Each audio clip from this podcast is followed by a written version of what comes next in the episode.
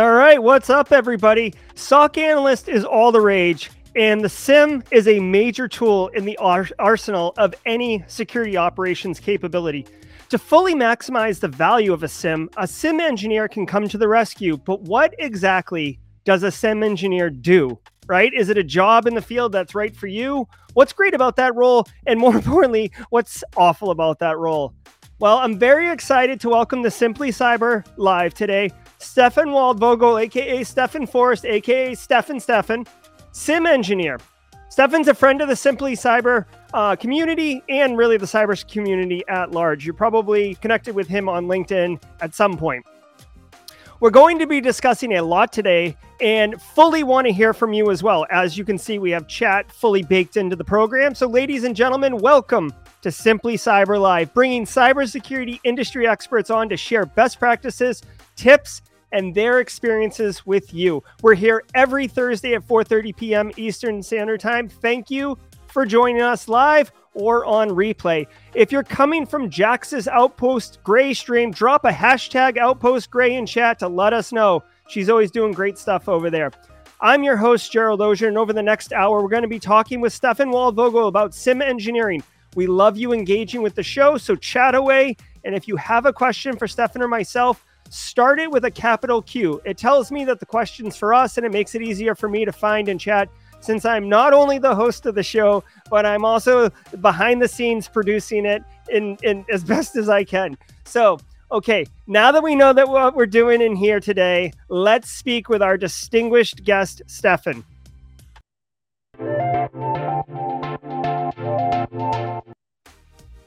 All right, Stefan, man, how are you today?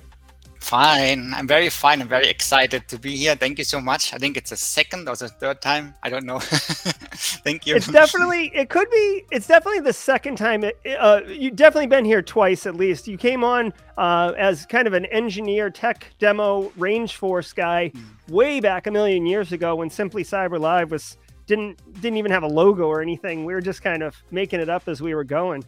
But lots changed since you were uh, lots changed since then. You were unemployed, I'm pretty sure, uh, at that time, and now, as I let in on the intro, you are a SIEM engineer at Graylog.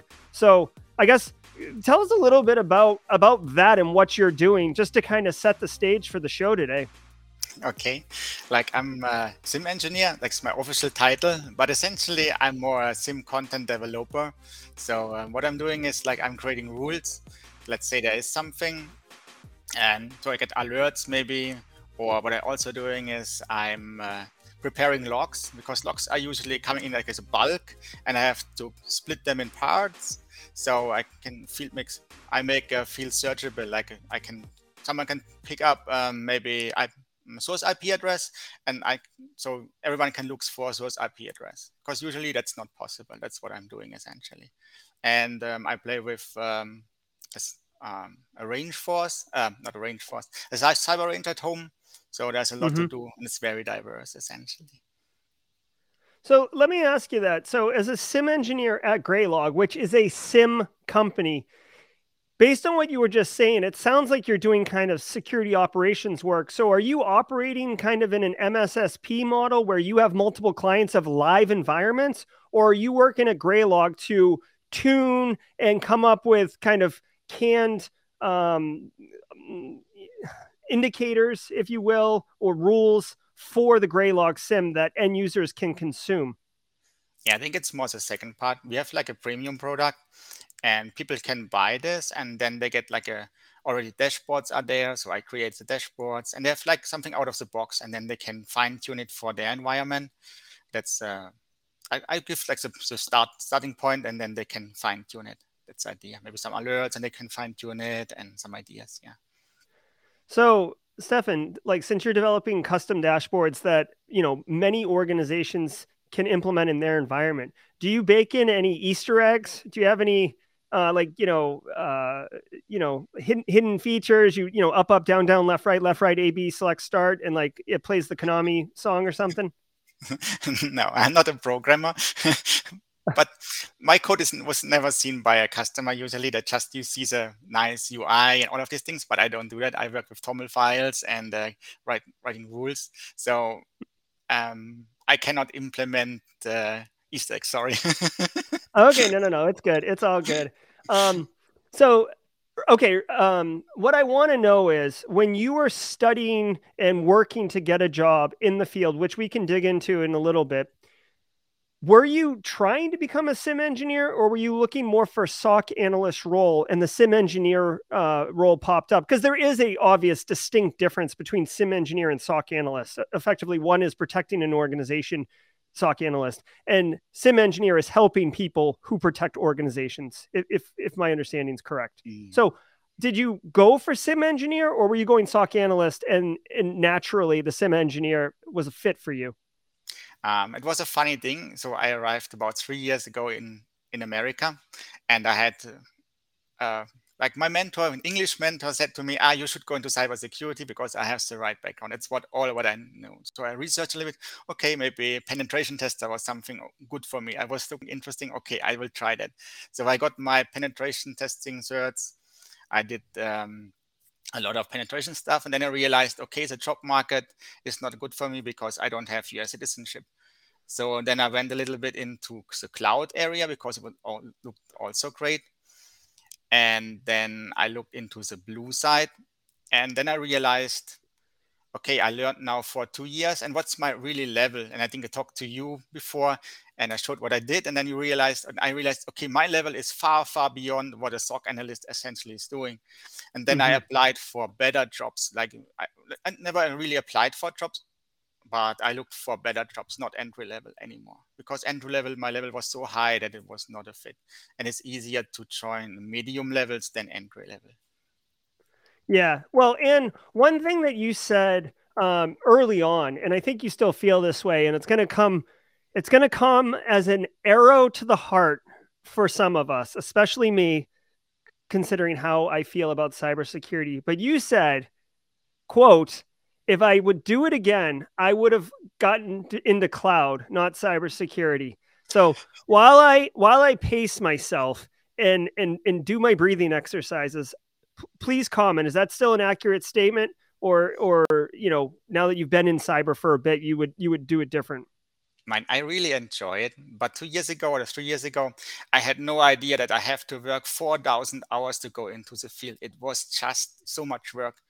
Like if you work at a job, then you work maybe eight hours a day and then you drop the pen and you are done. But if you're unemployed, then there was no break for me for two years. Like I took maybe two or three weekends off and the rest was work, work, work, LinkedIn, networking, setting up Discord channels, and doing something for the community, everything to increase my visibility. There was so much work, and cloud is so much easier. There are seven times more jobs. So even so, I, uh, I, uh, it was my dream because with 18 they wanted I like installed Reds and stuff like that on my network at home, but it was so much work that I never expected it. Yeah, you definitely put in the cycles, which which is why uh, you were basically uh, able to apply for level level two jobs. Um, and fun fact, uh, Stefan and I were talking about this before we went live.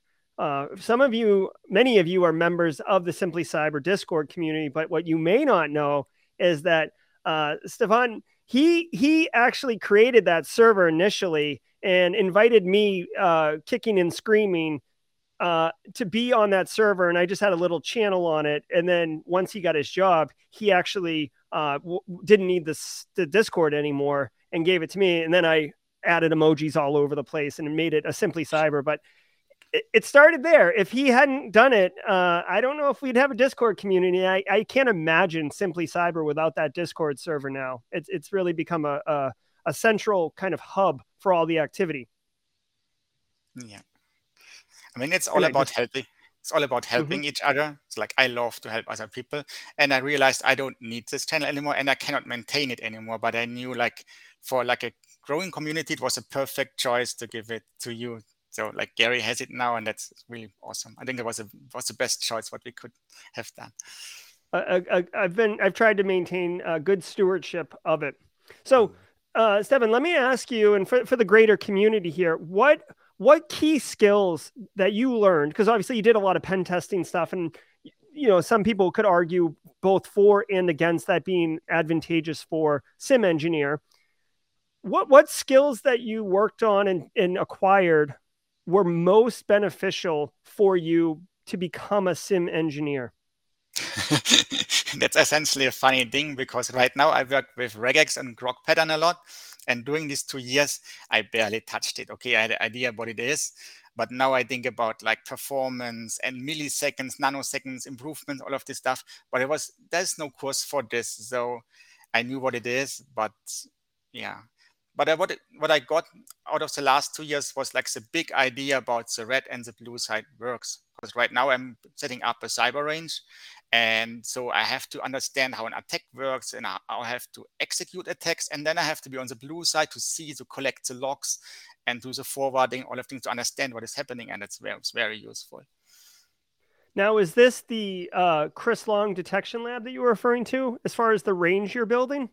Yeah, like I'm taking this as a base and then I insert Graylog in it so I can use it. But I, yeah, something like this. Yeah. Okay, so uh, Stefan just dropped this on me like five seconds before go live. He's like, "Oh, by the way, I'm just building my an entire home um, r- cyber range. If that's something you want to talk about, so let's spend a minute talking about this because this this is a great tool that you can employ whether you're employed as in cybersecurity or not in order to get more skills and more experience and have resume bullets. So this i'm going to drop a link in chat.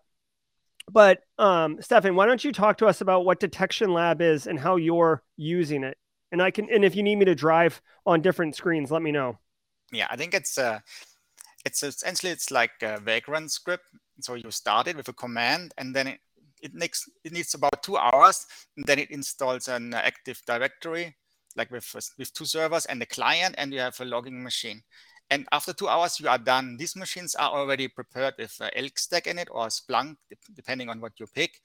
And it forwards the data, the logs are already prepared. And now you can attack these machines and they are all get locked. It's everything is already set up. It's really amazing to learn how this works. Like uh, you see the other side. It's I think I really love it.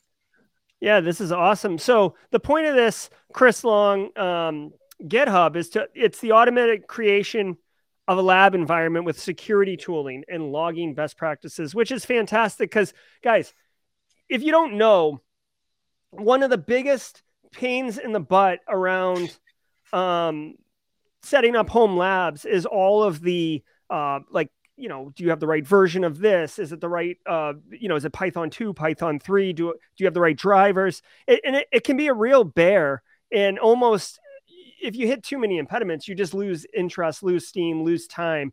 And you know, this this is actually kind of the argument of why people do Docker containers is because it makes it wicked easy. I, and I don't know if this lab is using Docker, but part of the reason of Docker in general is because it it abstracts that layer of complexity completely out so you don't have to worry about it anymore so with this detection lab um, this is what they're doing and it's wicked cool so um, Stefan, like what what kind of like system do you have to put this on? Are you building this on like a server at your house? Are you putting it in AWS? What are you doing?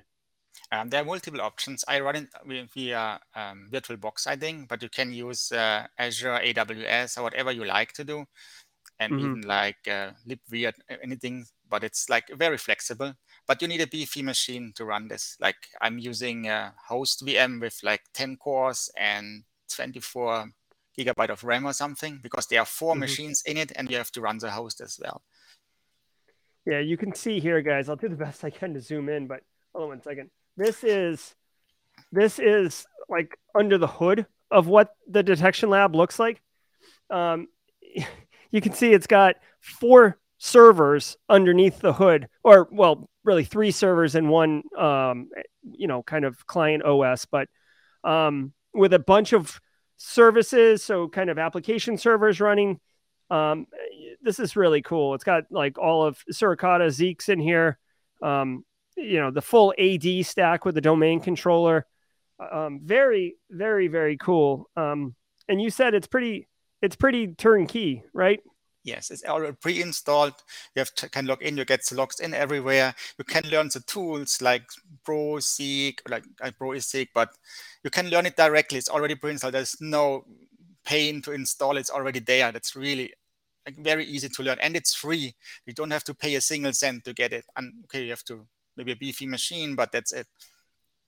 Yeah, well, and with the cloud options like AWS and, and um, Azure, uh, you know, I would argue as long as you turn it off when you're done, um, you can you could stand this up and play with it for less than it would have cost you for like you know um, a, a, netflix subscription for a month or something like that right? Like like 20 30 bucks and you could get all of this get the resume bullet get the experience and shut it down and you know there you go. So you don't you don't need to invest $2000 into some you know alien vault or you know alienware super computer with you know the next gen graphics card or whatever. I don't even know about that stuff with like a cool water cooler and you know led lights that glow when it reaches a certain temp and all that stuff. So you, you could totally do this. Um, now let me ask you this. With this environment when it builds itself are there like labs written the way that like uh, john strand in black hills does it like you know like here's a lab using this environment here's a lab using this environment I think it's true, but I didn't look into it because I have so much experience with use it. But they are like atomic red team in it, and you can click it, and then you can see how it starts. There are like 20 different ways to do it. I think there's, mm-hmm. I didn't use it right now, but uh, I think there are like maybe not step by step, but you get the idea. If you use, if you know how to use yeah. Atomic, then you can follow it. Yeah. Here, I got a, a, a request to move chat overlay so we could show this a little bit better. Have you like? I'll just leave this here for a second so chat can soak it in. But um, Stefan, as far as this environment goes, um, I know you have experience with many of these things, but like, so I see, for example, Velociraptor here, mm-hmm. which you can use to like hunt for stuff uh, in the environment, which is cool. But does it come preloaded with like malicious activity in the environment? Like, you know, like this Windows 10 box has indicators of compromise and stuff on it? I think one of these boxes has a running um, uh, atomic red team on it. So it's kind of you simulate the MITRE ATT&CK matrix, and then you can easily detect what is going on, and everything gets forwarded out of maybe you see it in Velociraptor, you see it in I don't know what it is. What's what are you what are you looking for? Velociraptors here, Apache yeah. Guacamole, Kolide Fleet, and Splunk. Uh, and other like Suricata, Zeek, and Kolide, you can see this everything. Everything is, gets already forwarded to your SIEM. It's already pre-installed, so you can even see how different products detect this attack. Yeah, my favorite part about all this, again, like I personally have tried setting up something like this, and mm. I always get mucked up on uh, like getting the logs sent and getting them su- sucked into um Elasta not Elasticsearch into um Logstash and I mm. like I, I've tried it twice and I've been unsuccessful twice on getting an elk stack up and running. So like I personally am excited about this. Maybe a simply cyber produce video uh series coming up here um on this particular topic. Man also security onion is there, but security onion is very difficult to set up and it's massive. It's even complicated for me. So this one is super easy compared to that. Yeah, Security Onion is cool. That's Security Onion is like one of those perfect examples of an open source technology that you're like, why is there a company behind it? Like, where, how do they make money? And then you realize that like they're there to help you implement it if you have trouble implementing it. And everybody, everybody has trouble implementing it, but it is wicked powerful. I will say that. So um, that was fun. Um, so talking about SIEM engineering again, just to kind of pivot back, and I, I've got some questions loaded up in chat. So thank you guys for that. What what do you like? What do you like most about being a SIEM engineer? Mm, and essentially, it's freedom, because as a SIEM engineer, you work for, in my case, for a vendor.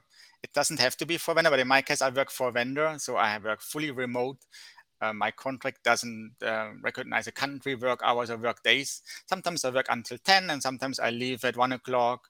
Sometimes I work during the weekend. Sometimes I take a day off during the day. It's very relaxed. I really enjoy the people there. The community is great and the work is also very diverse. So setting up a cyber range is one part. Setting up writing rules is one stuff. It's so diverse. It's unbelievable. I, every day I learn something new. It's really awesome you're probably it's just I'm thinking of those memes where it's like uh it, it shows like an older person and it says like you know Jerry, 26 year old entry level, like talking about their first two years in cybersecurity. Like, oh, this isn't so bad, and it says like uh, Jerry, 26 years old, and it's like an elderly man. You just said like, oh, it's super cool, it's super relaxed, I can work when I want. It, like, mm. it's like this sounds like a great job in the is. cybersecurity field. Now, without uh, assuming, let's assume your boss is watching. W- what don't you like about the job, or what would you advise people to be aware of in doing a SIEM engineer job?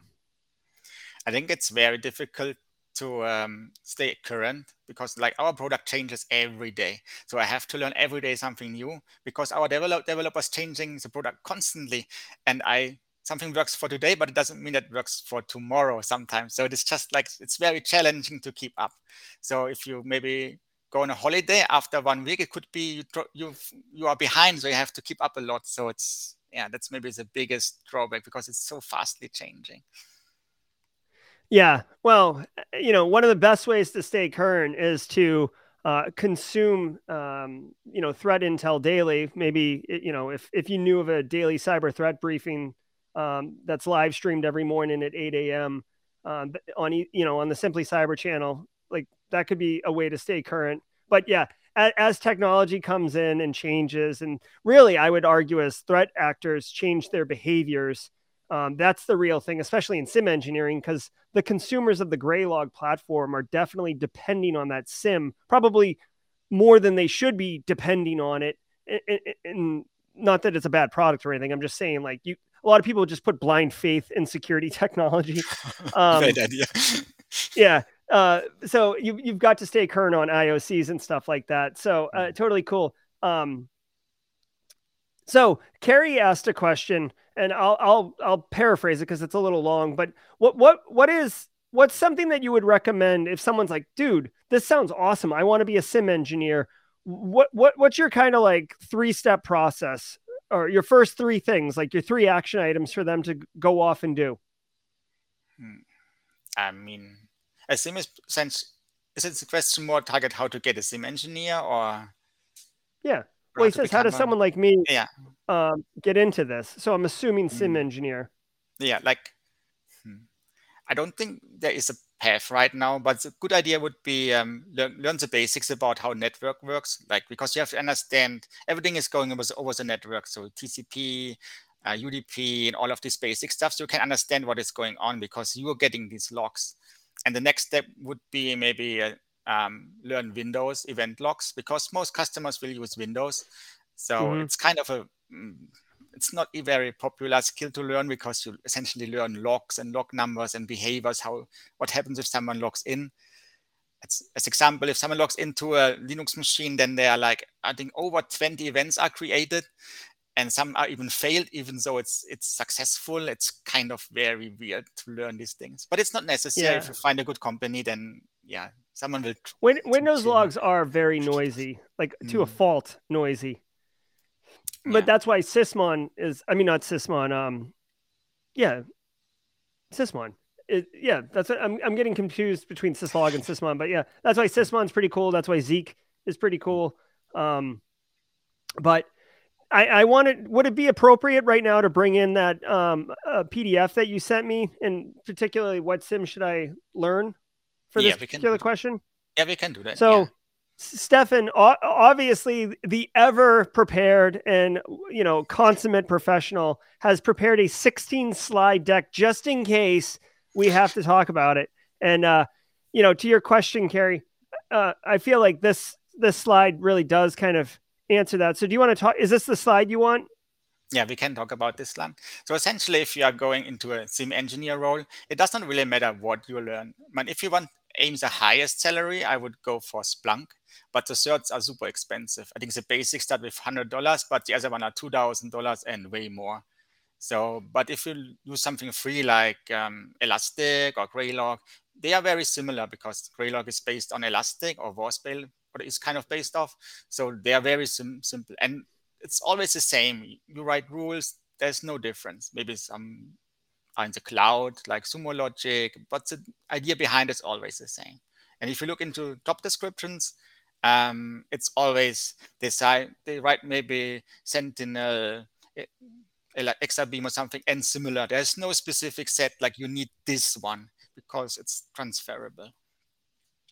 Yeah, SIEMs are SIEMs. Uh, there's a couple nuances to you know each one, but for the most part, I would say like what ninety percent is transferable.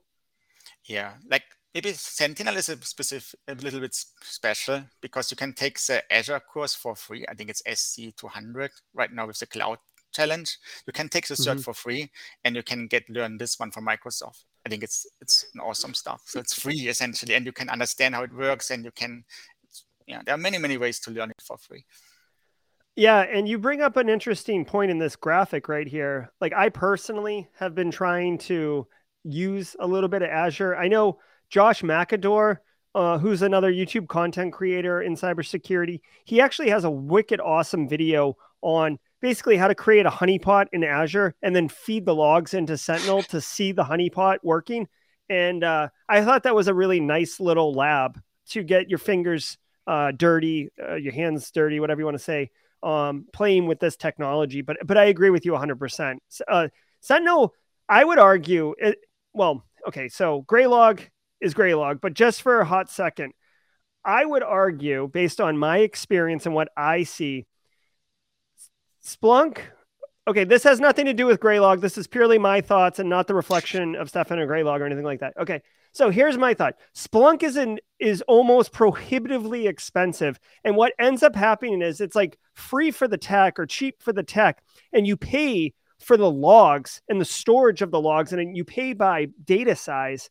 And what ends up happening is what Stefan just said, like the log, they're so noisy, there's so many logs, and people just want to like collect everything, and then they'll figure out later on what to look for and what to do. There's no grooming and, and, and, and pairing of the logs in an intelligent way. It's literally just like accept all, which obviously means that, that what you're storing is huge and that's what you're paying for in Splunk. So, anyways, long story short, Splunk is very expensive. Okay. But they have a huge market share mm-hmm. and it's very difficult to move off Splunk. They, they, it's, it's a long story, but it's, it's called vendor lock in and in, it happens with all the vendors and it's really tricky. But what I want to point out here is Sentinel is the built in Azure feature. Lots of businesses are moving to Azure and Office 365. And right now, it's not really financially, you don't get like a lot of benefit financially from engaging in Sentinel. It's much more the fact that your logs are already enriched and curated. And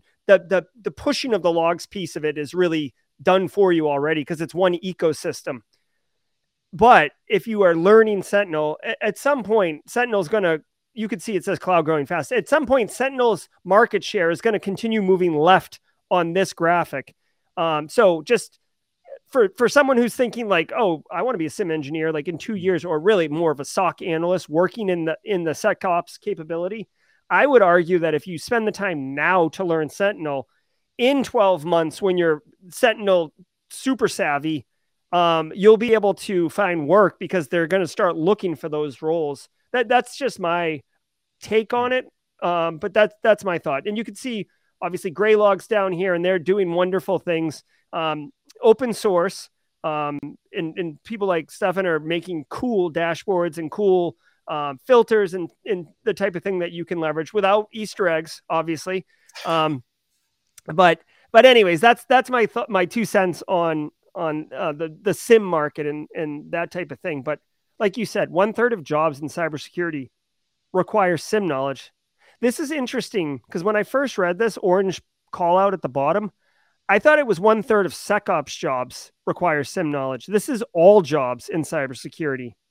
I checked it on LinkedIn. LinkedIn is not very accurate with these things, but I was looking, comparing cybersecurity and and SIEM. So I used like mm-hmm. the Boolean search, and I realized, okay, one third they have something with a SIEM in it, and I was like, okay, so that's like essentially a big part. Even if you don't work, can work as a SIEM engineer, maybe there's something else, but it's close to it. Yeah, definitely. I think. By the way, we're getting a, we're getting a lot of love here for your uh for your graphics. By the way, a lot of people a lot of people uh, saying how much they love your graphics, or you know, Jax, she loves her some stuff, and yeah. Thank you. so, I think yeah, just letting you know that there's a lot of love out there. Yeah, I think the next picture with the SIEM roles, I think that sees a wide range of possible jobs. Mm, this one, this yeah. one, yeah, it's a very okay, wide let's take range a what look. you can do with a SIEM. SIEM engineer is not the only job; it's just one in between between developer and operative roles. But you can do a lot with SIEM. If you, if you learn SIEM, you can be even like a support engineer because many companies look for a support engineer, but we get few applicants because people don't have these roles on a focus. They don't study for it. And they are usually vendor specific. So if you want to work for Splunk and make a lot of money, you can learn it and then you can apply for such a role and you start with a very high salary because very few people are aiming for it.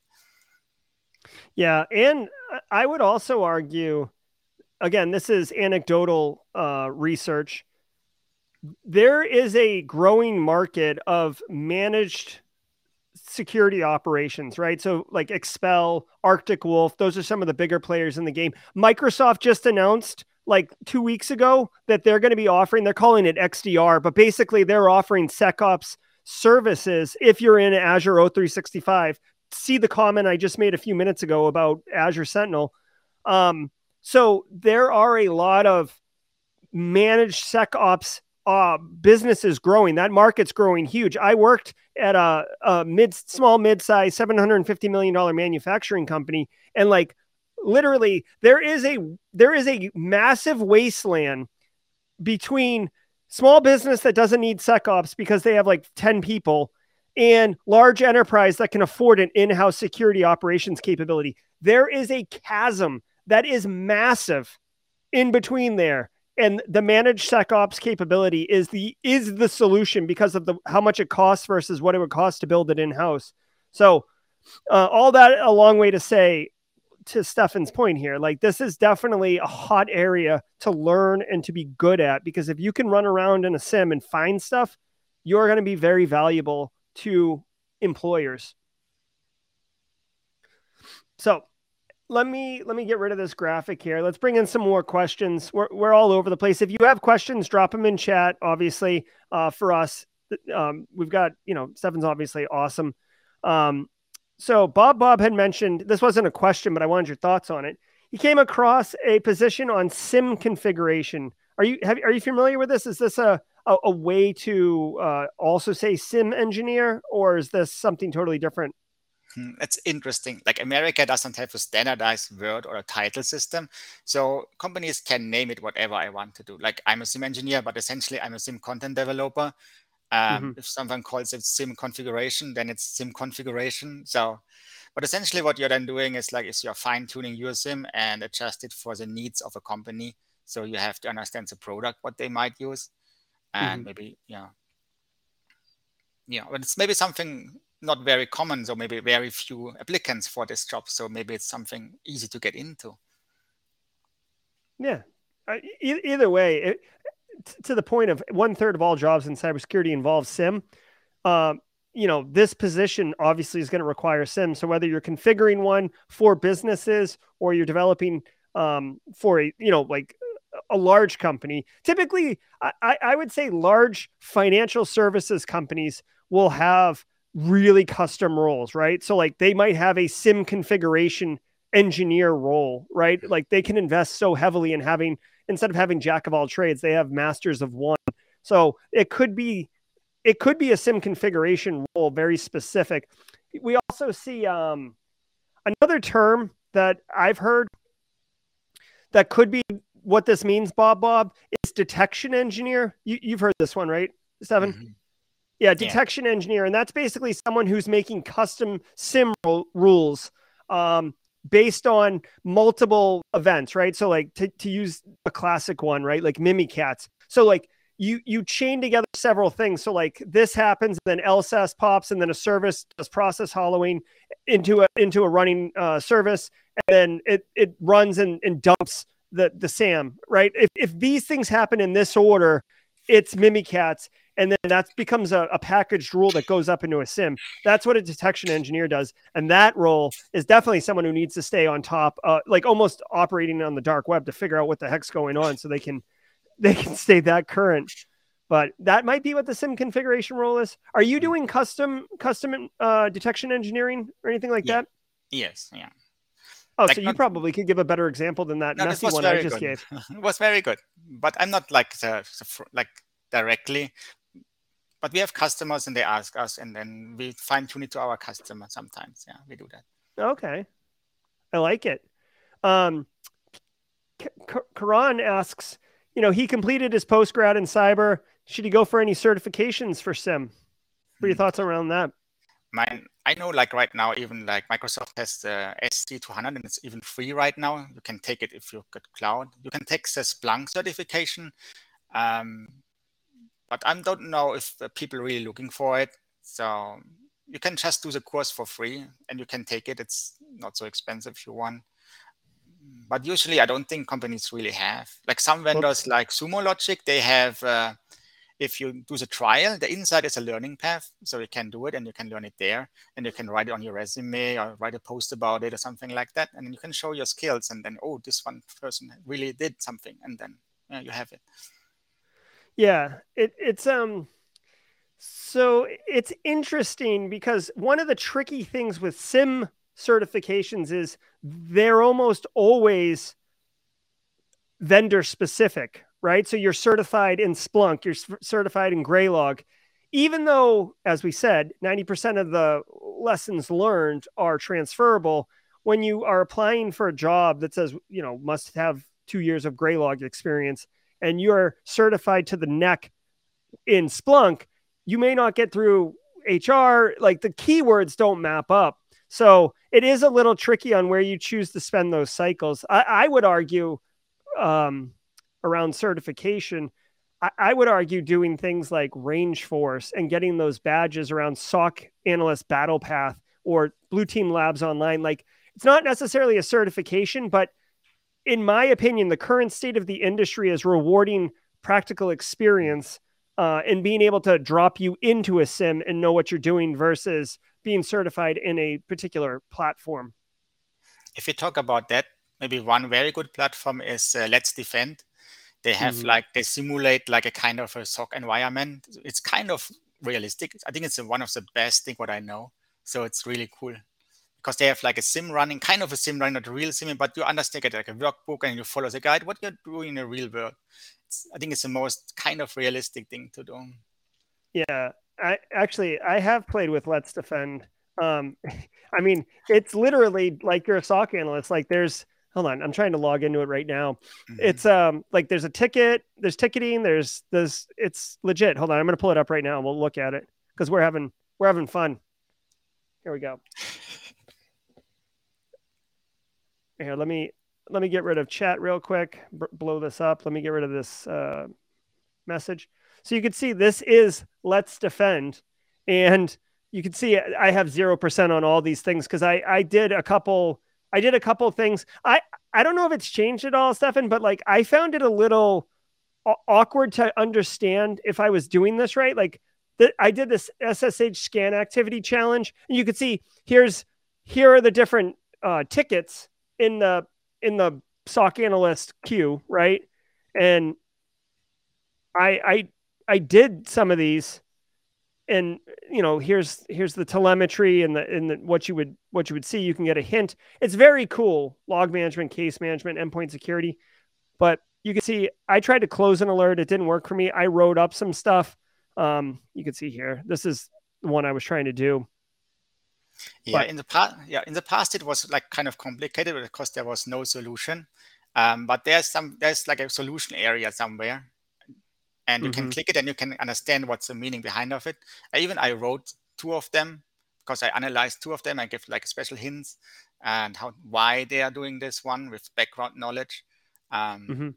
I didn't look further into it because I did this over a year ago. There was, but uh, yeah, they changed because now you can like go back and find a real solution for this. In the past, it was not there. Yeah, I love it. And You can see this is the the one I I closed you can i'm like embarrassed to admit that um if you look at when i was doing this work valentine's day at 11 17 p.m so i think my wife and i went out to dinner and had a nice evening and then she went to bed and then i i went on let's defend and started doing cybersecurity work what a nerd uh what a nerd but anyways this is a really cool uh, platform uh, to dig into. So let's defend dot io is here. I'll put it in chat so you can see it. Let's defend.io okay cool. Thanks for that uh, pro tip seven. Let's see. Let's do it. Let's keep let's keep the questions going yeah? Mm-hmm. okay um, this is a great question for from jose when you engineer a SIEM do you lean on the red or blue side when you design it? Like when you're thinking when you're thinking of making your you know engineering moves basically? Hmm. like what mindset are you in? Usually i create the wanted logs. Let's say i i create um, an attack or and then I analyze the log so i have to do essentially both. I have to know both sides to do this job That's because if i only see the blue side then i cannot do attack it so i don't i have to know both sides essentially at least a little bit for the basic, maybe even a log in, or I have to create a log out and I have to maybe modify Windows so I get the right logs because mm-hmm. Windows is complicated. Windows usually doesn't give a lot logs, so you have to change the settings. Yeah. Okay.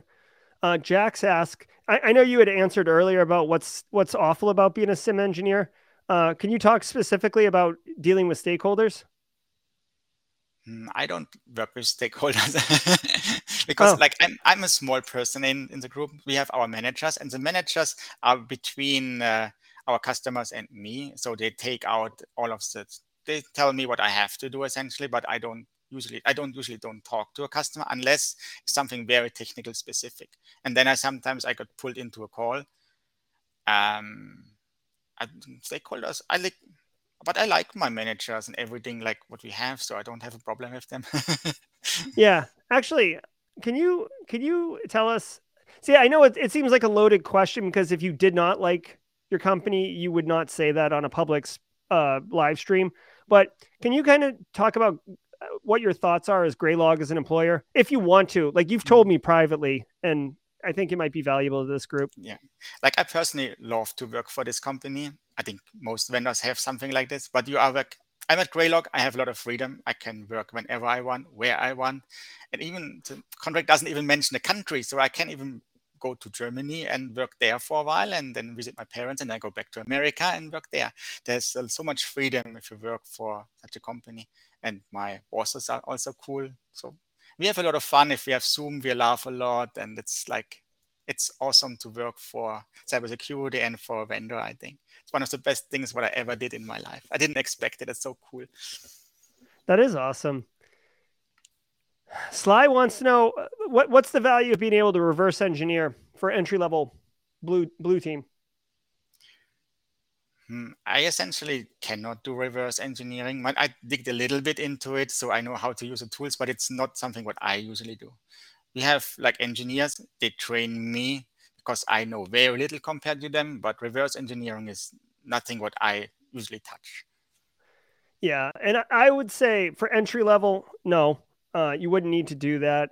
I, I would say if you're a smaller shop, like you're, you know, like your matrix, so you're IT, but you do infosec, or if you're like a one-two person uh, infosec shop, you're not really going to do reverse engineering. What what's going to end up happening is if you get a, a foreign artifact on your network, you're going to drop it into like an any dot run or an Intezer and let it tell you what it is and then you're going to decide whether or not you need to do any more work or if you're just going to delete it wipe the machine and move on like the, the reality is it, at least in my experience which it's it's i've got some um, reverse engineering is a lot of fun but in a practical business corporate cybersecurity program there isn't a lot of time for it because you could spend 10 hours reversing something, which is wicked fun, but a bunch of other stuff is coming in and you've got, you know, alerts to attend to, uh, meetings to go to, planning budgets, uh, you know, you know, performance reviews, all the, all these other things that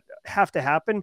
And reversing isn't, even if you understand exactly what it does, it doesn't change what your, your response will be from what it was if you just drop it in an, in an Intezer or an any dot run because you're probably going to look for that file to see if it's anywhere else in your environment in the SIEM, right? And then you're going to clean that asset that was infected and then you're going to move on. It doesn't matter if it was like some zero day leap piece of code or if it was commodity malware. So that, that's my thoughts on that. I will say that reversing is is is quite important, and you see it quite a bit in security research, which is not a SOC role. It's a completely different role, um, but that's where reversing really uh, shines, if you will. Um, Ronaldo wants to know, or Renzen, I'm sorry, Renzen wants to know, do you collab with SOC Prime and make your Graylog queries convertible into Sigma rules? Great question. Um, I don't, I never heard the word SOC Prime, but I know. Um, oh, really? Using, oh, I'm going to bring it up. it's cool. It's cool. so much to learn. Um, but we work with TOML files, and the TOML files, let's say from Elastic, they are public for MITRE attacks. So you can even look at them. So we don't use them. We, we try to create our own because there's a licensing stuff with that. But if you work for a SIEM engineer in your company, then you can look at them. Maybe you can implement them. And they are on the GitHub. So it's not a problem to uh, to implement or find them. Yeah. Here, let me let me show you SOC Prime. Now, I haven't used SOC Prime myself, but my understanding is SOC Prime is, and, and please, people in chat uh, who have used it, let me know. But you know, Sigma rules allow you to kind of make it uh, a detection ingestible into different systems. It's kind of like the Rosetta Stone. My understanding is that SOC Prime um, is almost like a central hub where you can you can push Sigma rules there, and then you can you can basically get economies of scale by having a centralized repository for those Sigma rules instead of having to go to GitHub and pull them or you know ISAC sharing and stuff like that, right? Um, yeah, SOC Prime is the transformer, right? Carrie. All right, so that's definitely cool. Let, let's keep on um, with the questions because you guys are dropping good ones. Um, Solomon wants to know what's what's your one you know one year one plus year intake on work after looking for work for some time in the past. What do you advise for nailing down on that recruitment hurdle? So this is more about um, getting the job. Yeah was kind of interesting. If i look back i applied only for less than five jobs in america. It sounds very weird because usually people apply for hundreds of hundreds of jobs. And I think even our job had like 250 or 200 applicants, but I did all with networking. So networking is so powerful, and you don't deal with um, ghosting, all of this stuff, because recruiters usually don't work for entry level. Um, if you talk to people and you build like relationships, like I helped Gary for a long time, I talked to him for a long time. So people come to you to offer you jobs. Like I had even like a real job offer for a VP position, but uh, it didn't work out. But it's like I never applied for such great roles. But you have visibility, maybe a personal brand, and you help people. Then people help you. And I got into Graylog because I helped someone with helping a resume writing and how to get a job. And this person got a job at Graylog and wanted me as a co-worker. That's how I got into Graylog. Yes, it's so true. And that is like literally why we say, you know, do the networking, get involved, com- contribute to the community. And I, I actually had a call with um, like a mentoring call earlier today with someone and, and, you know, they were asking me like, what should I do? Kind of all those standard first questions. And, you know, I said, well, whatever you do, like get involved, um, contribute to the community, do not network looking for a job right? Mm. Like people will smell that and it, it'll be obvious that you're you're self-serving. You're not you're not trying to be part of the community. You're trying to just take without giving. And you know, and you can't you when you're contributing, when you're engaging, when you're being part of the community, in my opinion, the best analogy I have is like you're sprinkling seeds. And when you sprinkle seeds, not all of them grow. Some of them never pop through the dirt. Some of them come up and they're all kind of gimpy.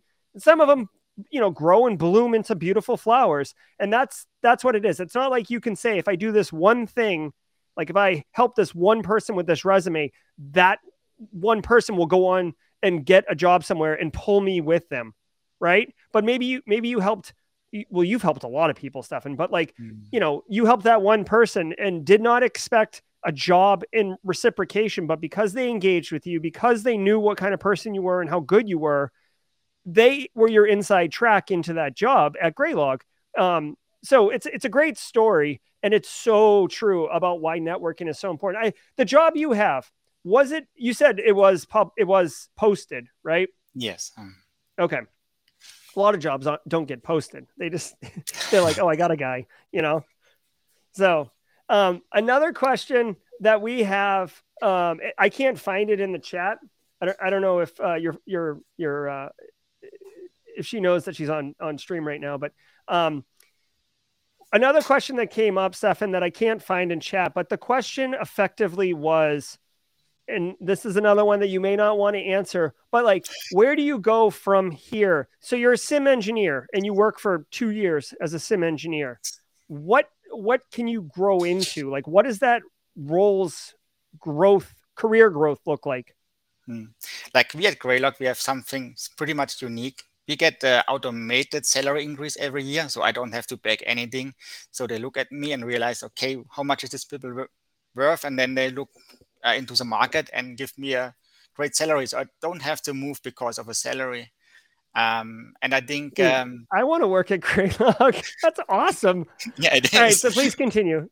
and uh, we have like higher level jobs. Maybe I can get like a new title. But the funny thing is, mm-hmm. I applied for a security analyst position.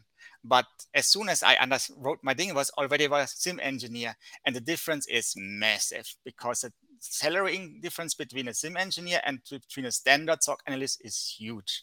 So even mm-hmm. this small present was already hundreds of thousands of dollars in worth, and they just gave it for me for free and on my first day. And it's like, yeah.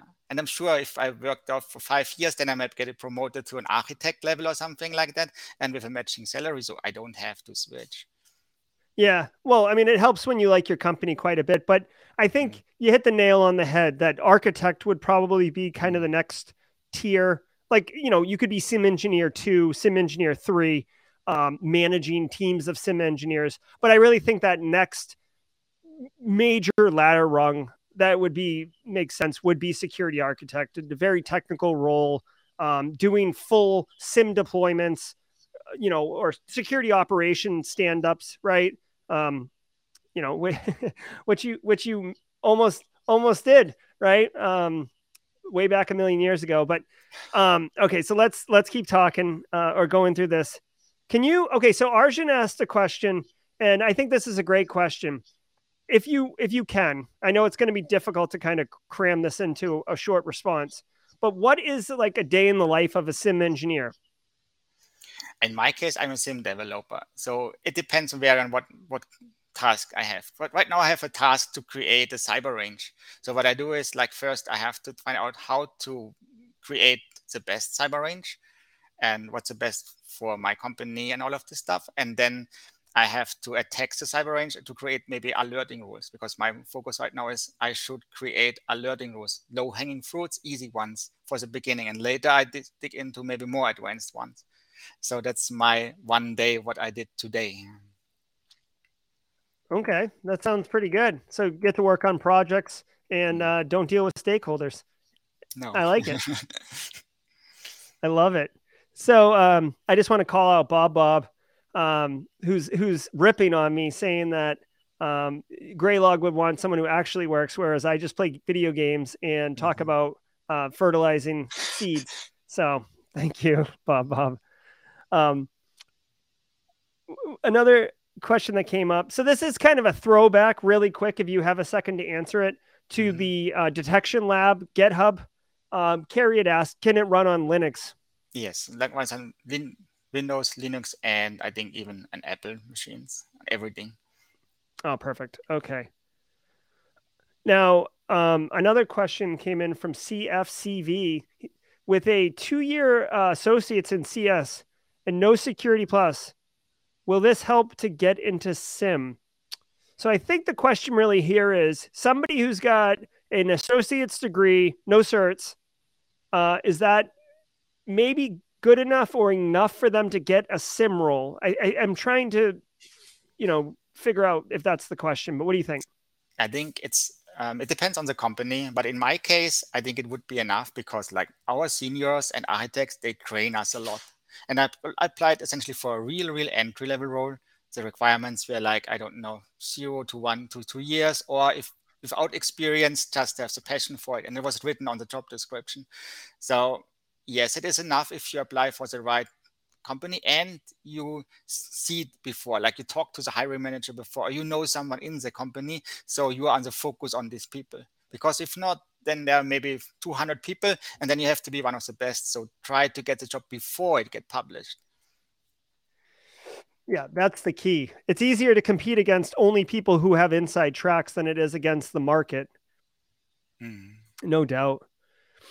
Uh, Baruch asks if you were to give yourself kind of six months, right? Let's say he's got six months to to burn on self development. How would you develop a cloud monitoring security skill? That's a great question. Yeah.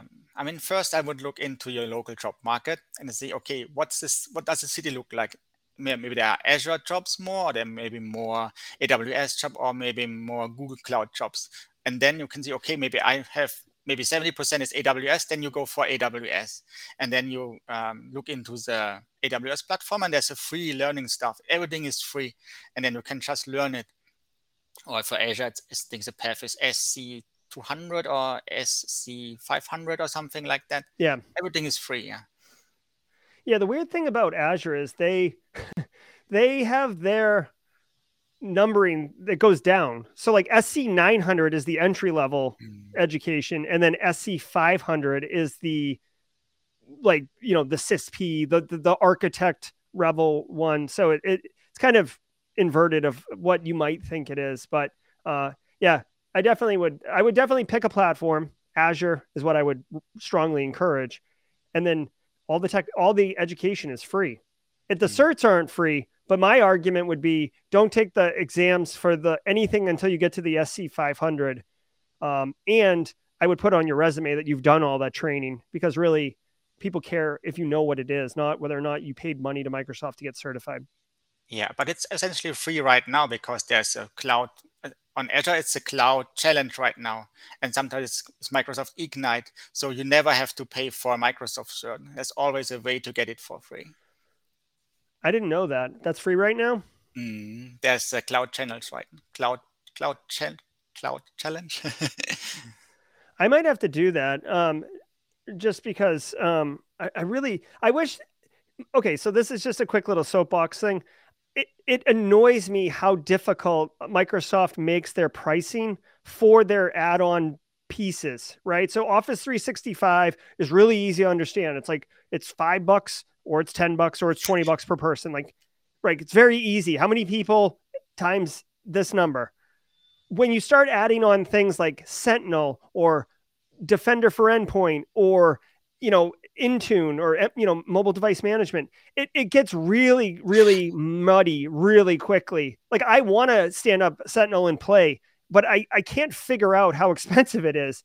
And like I know you could set it up and and and get the lessons for like 20 30 bucks like we talked about earlier, but I want it as a permanent lab and I'm confused if I spin up a ton of things if it's going to you know explode uh my my budget. So anyways, that's that's one comment for Microsoft. Please fix your pricing. Make it easier. little we'll get a little spicy for a flip out there. Yeah, introvert Candace knows she she called that spicy coming out. I, I just saw that. Um, I saw a question come through here that said question for Stefan. Here, Wes has a question for you. With all the hype around Splunk QRadar, and other big SIEM names, what makes Graylog become to, to become a SIEM engineer to focus on? Um, I think it's the best thing is it's open source or kind of open source, so you can uh, spin it up and it's like it's you can we have around 50,000 customers around the world. So because smaller companies, they don't have the money to pay millions for Splunk, but they can use Graylog for free.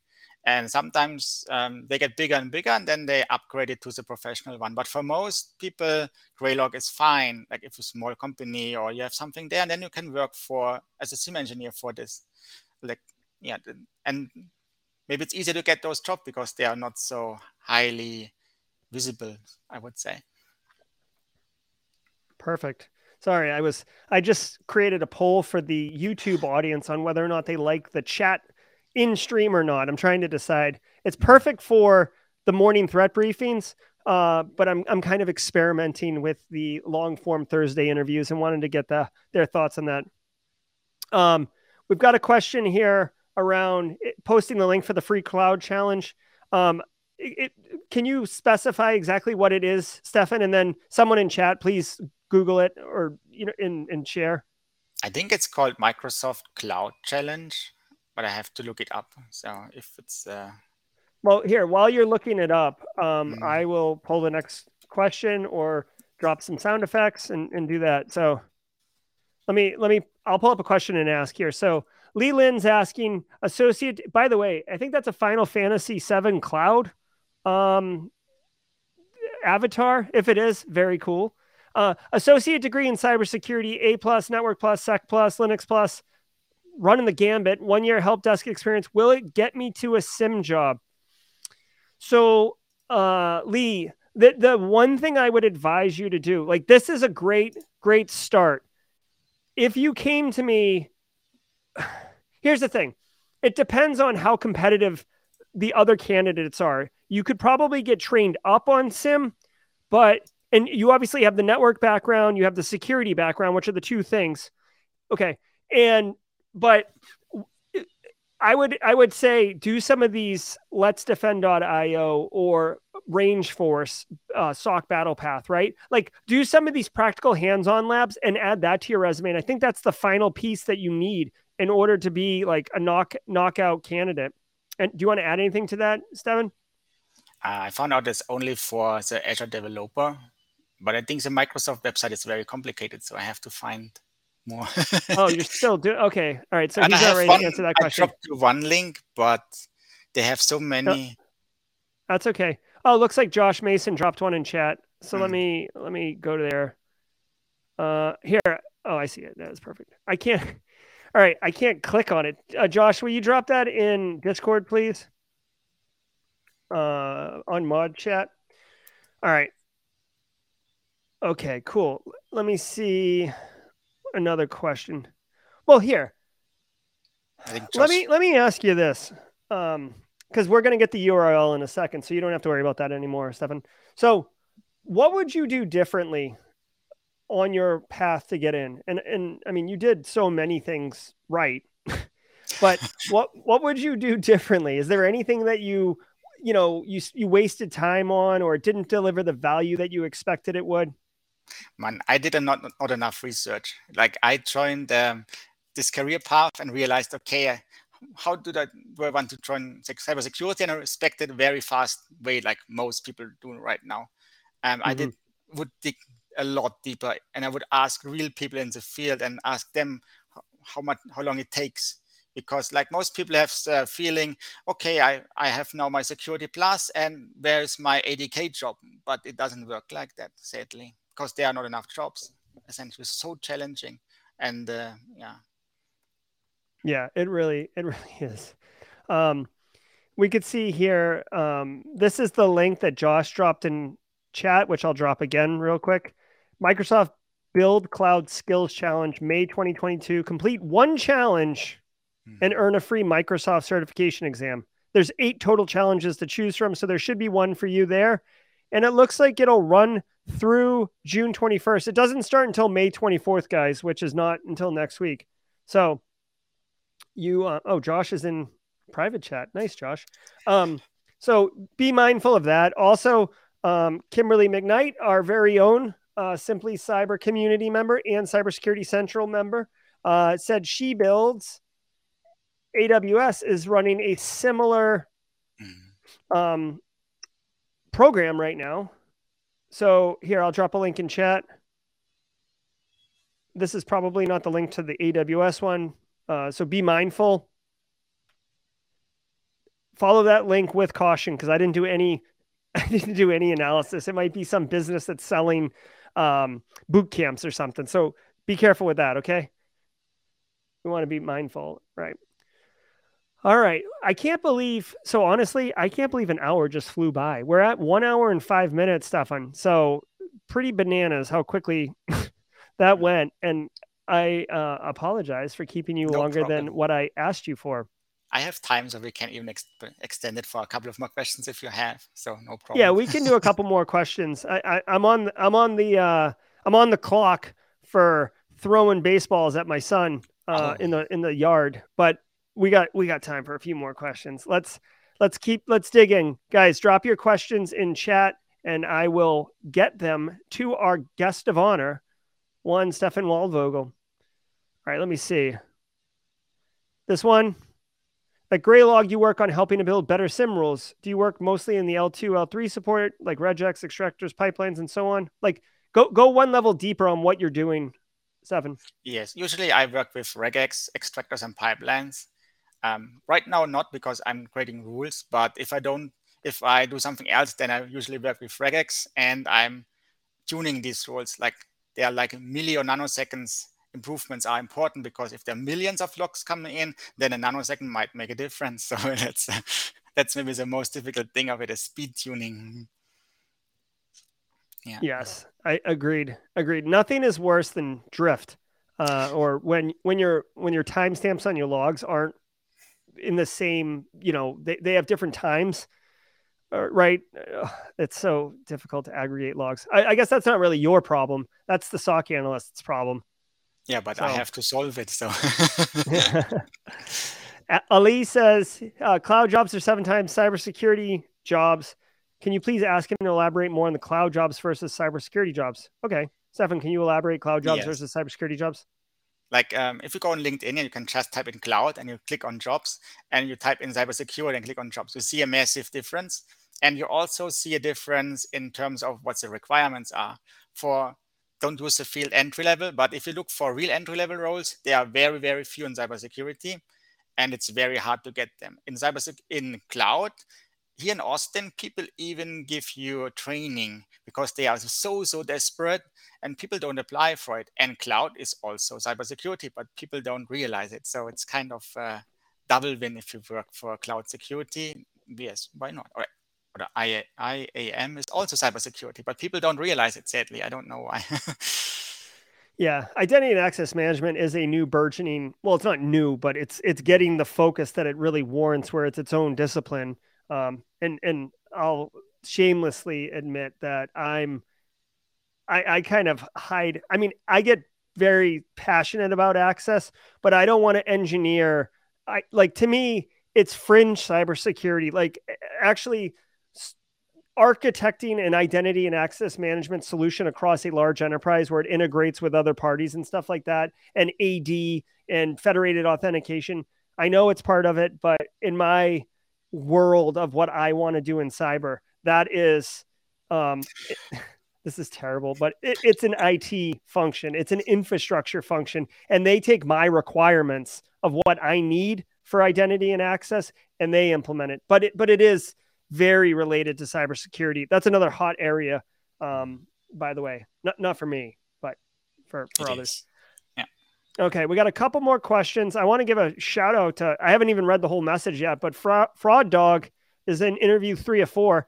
I'd like to give a compliment that whoever is interviewing him told him there would be four interviews. Nothing, nothing gets me more outraged than this, like n number of interviews where you have no idea if it's like one interview, two interviews, 10 interviews, 50 interviews. Is it a panel? Like, I hate that crap. Like, why can't we just, it, even four interviews is pushing my button a little bit, but it just, whatever. This company, LogRhythm, good stuff. Mm-hmm. Um, he started GRC.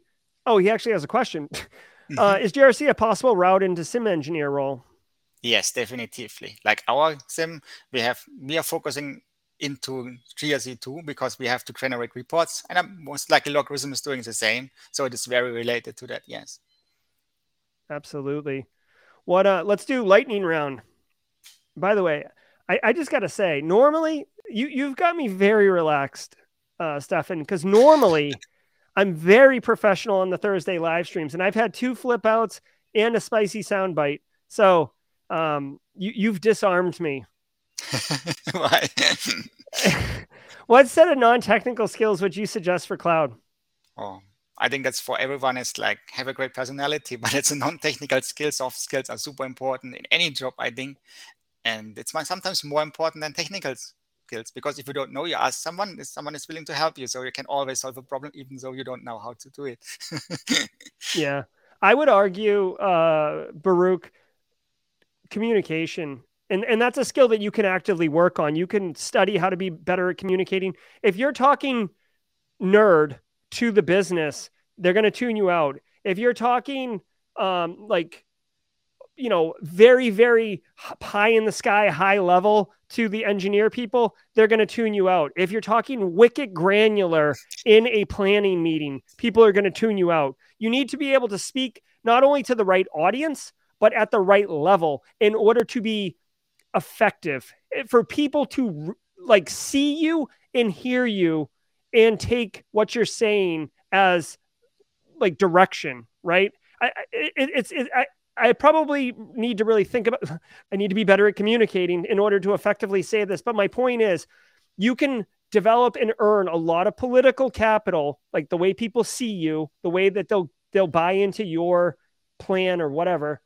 If you're speaking and communicating effectively, it's the right audience, it's the right level, it's the right length, right? If you just belabor like the way I am with this answer, you might lose people.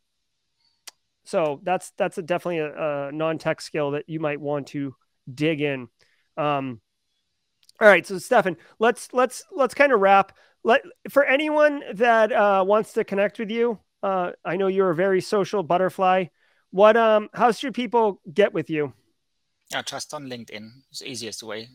I think uh, maybe I can drop the link there. That's the easiest. So he is hold on, let me. He's Stefan Waldvogel on LinkedIn. Since oh, Steph, nobody knows. Stefan. I think Stefan dash W A. I think that's not here, but here I'm gonna I'm gonna bring it up so people can yeah, see yeah. you. What? Stefan. What? it's not coming up, man.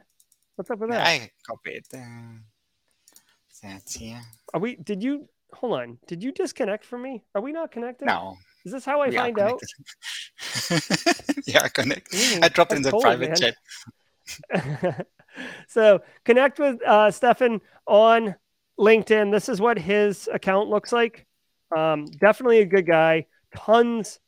Why, why can't I zoom in? Jesus. Oh, wow. Tons of value. Um, you can see here in his activity, he's got all these like crazy cool infographics. One of his cool, crazy infographics is how I met Stefan. I, I he had one of these mm. things, and I reached out to him and said, "Hey, can I use this for one of my videos?"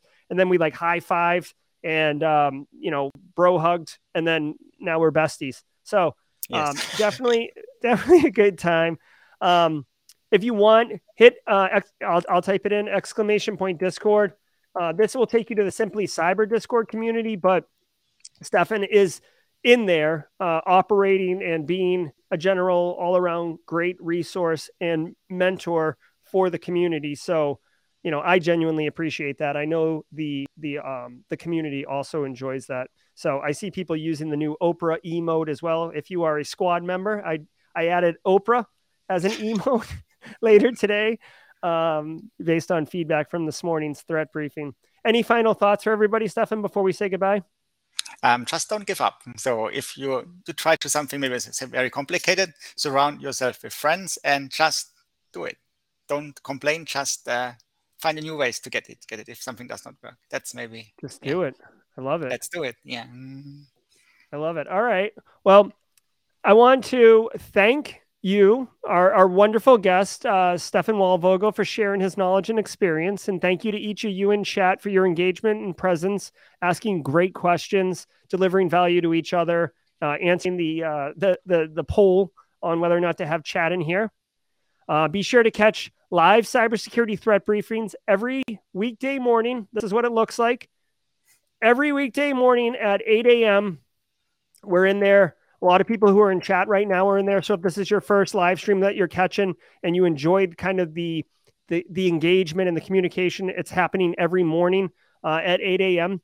We do uh, these live streams on Thursdays at 4:30 p.m. Eastern Standard Time every Thursday. Uh, so go to simplycyber.io slash streams, simplycyber.io uh, slash streams, which I'll I'll put in chat right now so people can see that and uh, that'll give you all of the upcoming live streams that we're doing. You've been watching Simply Cyber Live. Good night, and thanks, everyone. Have a good one.